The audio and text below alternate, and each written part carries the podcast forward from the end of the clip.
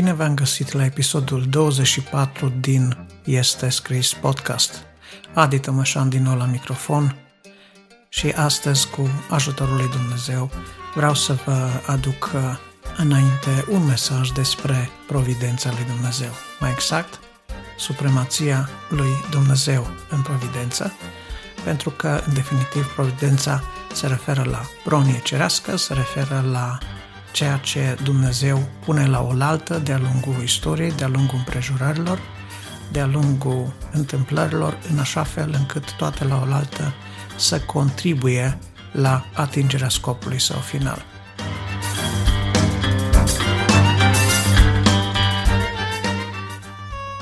De ce vorbesc despre asta? Plec de la un verset din Cartea Psalmilor, Psalmul 135 mai bine zis, Psalmul 135 cu versetul 5 este o ilustrație a convingerii pe care o are psalmistul. Știu că Dumnezeu este plin de îndurare, știu că Dumnezeu este mai mare decât orice alt Dumnezeu, este deasupra de toți Dumnezeii care ar putea exista, zice el, ca să parafrazez. Iar versetul 6 spune, Dumnezeu este sus în ceruri și El face tot ce vrea. Face tot ce vrea în cerul și pe pământ și în mări și în toate adâncurile. El este cel care este îndurător și plin de bunăvoință pentru poporul său. El este cel care a rânduit uh, ridicarea și căderea împăraților și împărăților lor. Deci iată că psalmistul uh, are un motiv să îndemne pe toți la a lăuda pe Dumnezeu pentru această providența sa prin tot ceea ce face, prin tot ceea ce întreprinde, pentru că El este bun și îndurător și în viață în îndurarea Lui spunea într-o altă împrejurare psalmistul. Acum, de ce vorbesc despre providență? Pentru că veți fi surprins să vedeți că există lucruri în Biblie care ni se par la prima vedere că nu se potrivesc cu Dumnezeu ca autor. Bună oară când citești în cartea de Deuteronom că eu îl fac pe om să vadă sau orb, eu îl fac să audă sau îl fac surd, stai și te gândești ce fel de Dumnezeu este ăsta care pe unul face să vadă, pe altul îl face să nu vadă? Acum vorbesc asta, poate și din prisma celui care mi-am pierdut vederea undeva înainte de vârsta de 30 de ani. Sau uh, ce fel de Dumnezeu este cel care lasă să-ți moară copiii, să-ți pierzi toată averea, să dai faliment? Vedem cazul lui Iov, bună oară. Doar ca să demonstreze ceva, doar să te încerce, doar ca să arate lui Satan și îngerilor lui ce fel de dedicare există în viața ta. Noi uh, trăim cu ideea oarecum falsă că Dumnezeu este doar în spatele binelui. Și Iov spune cum să nu primim de la Dumnezeu uh, deopotrivă și binele și răul. Să primești rău de la Dumnezeu, asta nu prea se potrivește cu teologia noastră.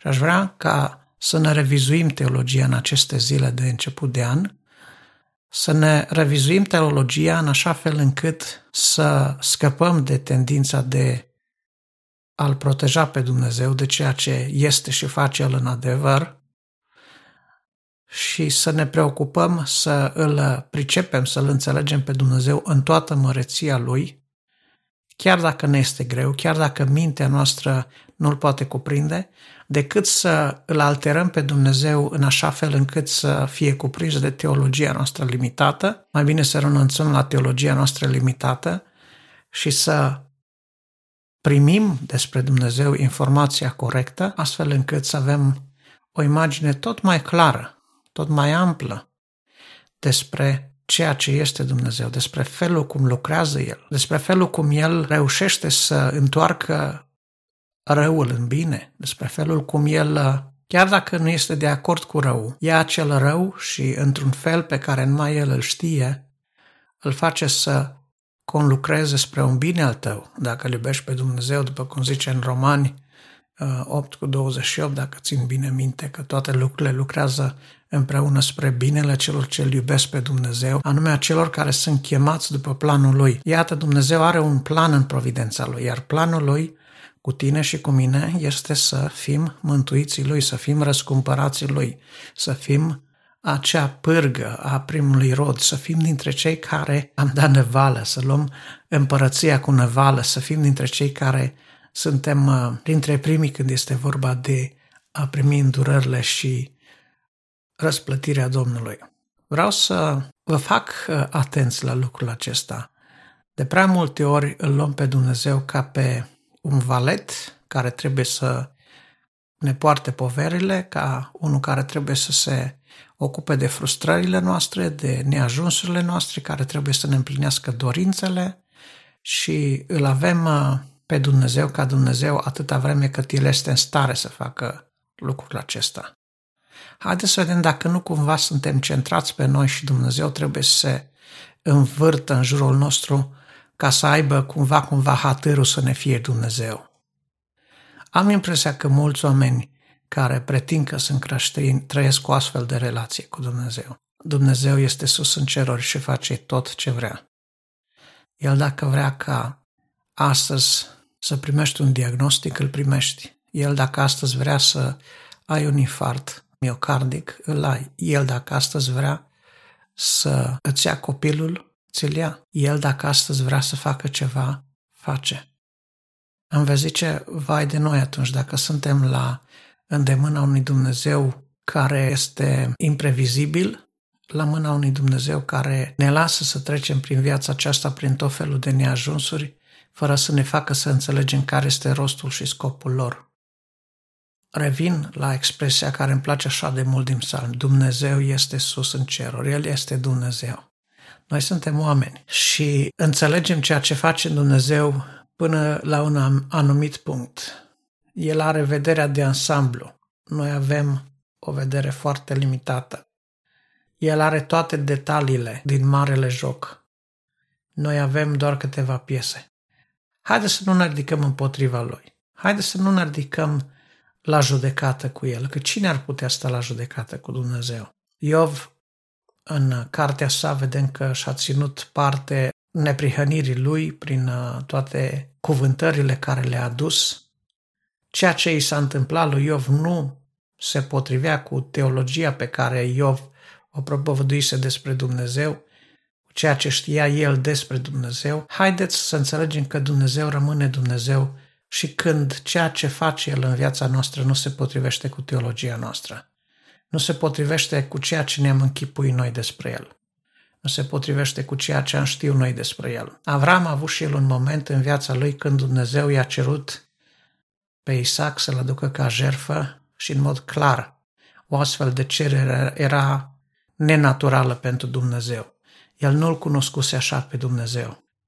El știa că Dumnezeu este Dumnezeu, nu este ca zei oamenilor care cer sacrificii umane.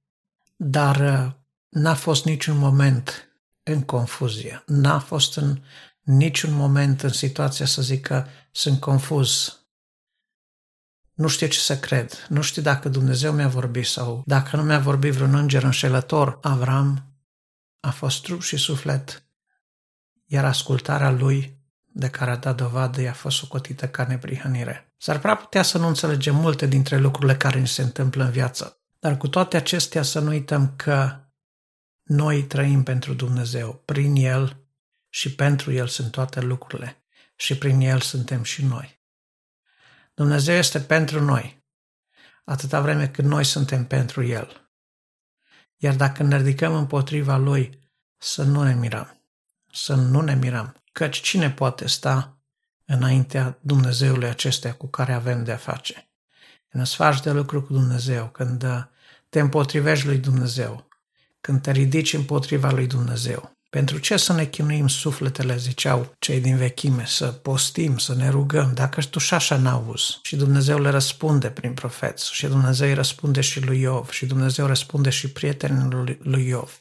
Dar de fiecare dată când oamenii răbufnesc înainte lui Dumnezeu și încearcă să-i ceară socoteală lui Dumnezeu, de fiecare dată când Dumnezeu va răspunde omului va fi rușine și va trebui să plece fruntea, să-și plece ochii și să-și plângă îndrăzneala și nebunia.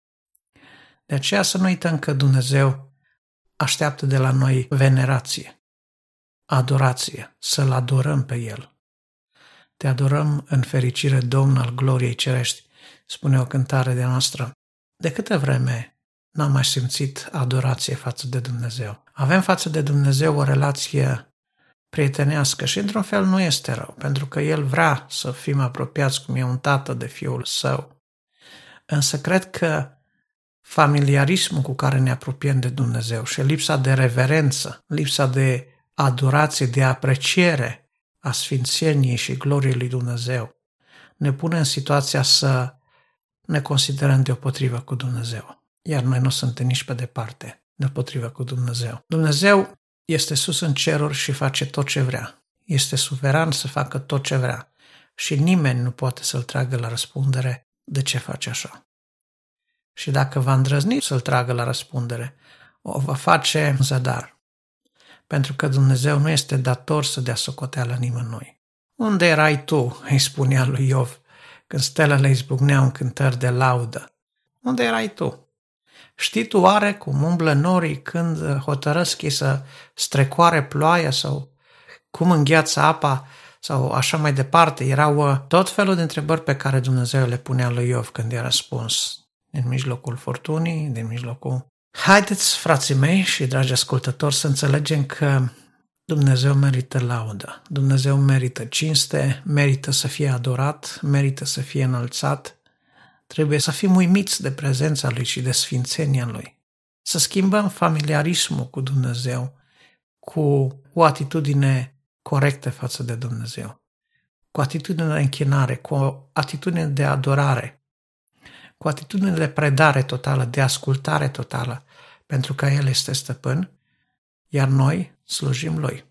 Noi slujim Lui. Noi suntem slujitorii Lui și nu El este valetul nostru care va sta tot timpul acolo să ne împlinească fiecare dorință adusă lui prin rugăciune.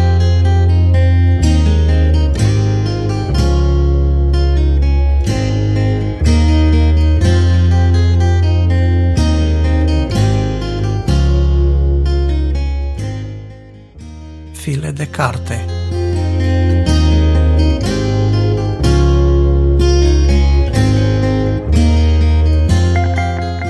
Cartea pe care vreau să vă prezint astăzi este mai degrabă, aș spune, o broșură, așa.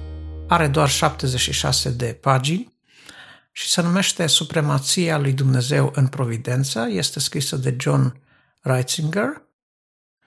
Este un uh, evanghelist și teolog american care propovădește teologia noului legământ, ca să spun așa. El a mai scris și alte cărți, are vreo 5-6 cărți. Această carte a fost uh, tradusă și tipărită prin ajutorul editurii de pe lângă Biserica Logos București și poate fi găsit de fapt la site-ul Bisericii Logos din București.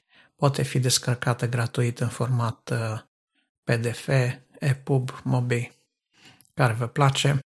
Vă îndemn să citiți această carte, această cărticică, pentru că va, vă va lămuri foarte multe aspecte din uh, setul întrebărilor pe care și le pun oamenii astăzi, oamenii care nu s-au apropiat prea mult ca să aprofundeze caracterul lui Dumnezeu și felul de a fi al lui Dumnezeu, astfel că foarte curând ajung uh, să aibă întrebări de genul ce fel de Dumnezeu este acela că. Și puneți voi după puncte, puncte, lamentația, plângerea pe care o vor aduce și care îl face pe Dumnezeu de neînțeles. John Ratzinger vorbește de șase principii, vorbește de șase principii care ne vor ajuta să înțelegem supremația lui Dumnezeu. Și ele ar fi cam așa. Dumnezeu are un plan și un scop definit pentru lume. Și avem uh, versete în uh, cartea lui Iov, 23 cu 13 și Efeseni capitolul 1 de la versetul 8 la 12. Al doilea principiu, Dumnezeu este totdeauna activ și este în controlul lucrurilor pentru a-și duce lucrarea la împlinire. Habacuc 1 cu 11, Isaia 10 de la 5 la 6. Al treilea principiu, care probabil o să vă pară ciudat, dar asupra căruia veți găsi explicații în carte, bineînțeles, este Dumnezeu controlează și folosește pe oricine chiar și pe diavol pentru a-și atinge scopul, pentru a împlini planul său. Isaia, capitolul 10, de la versetul 7 uh, până la 11 și Psalmul 76, versetul 10. Dumnezeu îi pedepsește pe oamenii de care se folosește pentru a-și duce la îndeplinire planul atunci când aceștia acționează din motive greșite. Asta este al patrulea principiu. Și îl vedem ilustrat în Isaia 10, de la 12 la 16 și fapte, capitolul 2, versetele 23 și 24, Matei 27, de la versetul 15 până la 26. Toate lucrurile sunt de la Dumnezeu, dar diavolul este agentul răului. 2 Samuel 24 cu 1, 1 Cronici 21 cu 1. Al șaselea principiu, chiar dacă toate bolile și nenorocirile sunt sub scopul său suveran, nu trebuie să înțelegem neapărat că boala este o pedeapsă pentru păcat. Iov 1, versetul 6, capitolul 2 cu 10, 3 cu 15 din aceeași carte. Acestea ar fi cele șase principii pe care le pomenește Reitzinger. Am citit cartea cu interes și este bine scrisă, este scrisă pe înțelesul tuturor, se citește repede și destul de ușor, are referințe și concluzia cărții este una cât se poate de simplă și la obiect, aș putea spune, în sensul că dacă Dumnezeu este atât de mare și dacă Dumnezeu are toată puterea în cer și pe pământ și El are control total asupra evenimentelor, oamenilor, împrejurărilor, ce fel de Dumnezeu este acesta atât de mare pe care tu ai putea să-l înfrunți? Adică cât de mare ar trebui să fie nebunia unui om să se înfrunte cu un asemenea Dumnezeu. Mai degrabă, dacă îl știi pe Dumnezeu, că este un Dumnezeu atât de mare, care conduce toate lucrurile după lacul voii sale, oare n-ar trebui să îi te supui Tatălui Duhurilor și, cum spune Scriptura, să trăiești? Pentru că, în mod clar, cine îi se împotrivește lui nu are nicio șansă. Nu are nicio șansă. De aceea, supuneți-vă tari sub mâna Domnului și El vă va întări la vremea hotărâtă. Domnul să ne dea har și putere să îi rămânem ascultători și să rămânem niște fervenți adoratori ai Dumnezeului nostru celui prea înalt.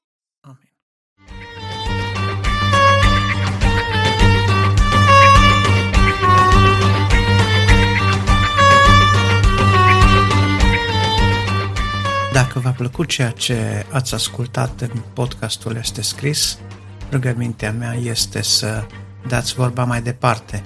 Folosiți butoanele share din cadrul aplicației în care ați ascultat podcastul sau dacă l-ați urmărit direct pe website, folosiți butoanele de share din website și distribuiți acest podcast la cât mai multe persoane, la toți prietenii dumneavoastră, pentru că împreună cu mine și dumneavoastră credeți că are un mesaj care chiar trebuie auzit. Aștept părerile și opiniile dumneavoastră, sugestii, comentarii sau, uh, dacă vreți, chiar recomandări de cărți la adresa de e-mail podcastarondestescris.ro Dumnezeu să vă binecuvinteze și vă aștept pe data viitoare.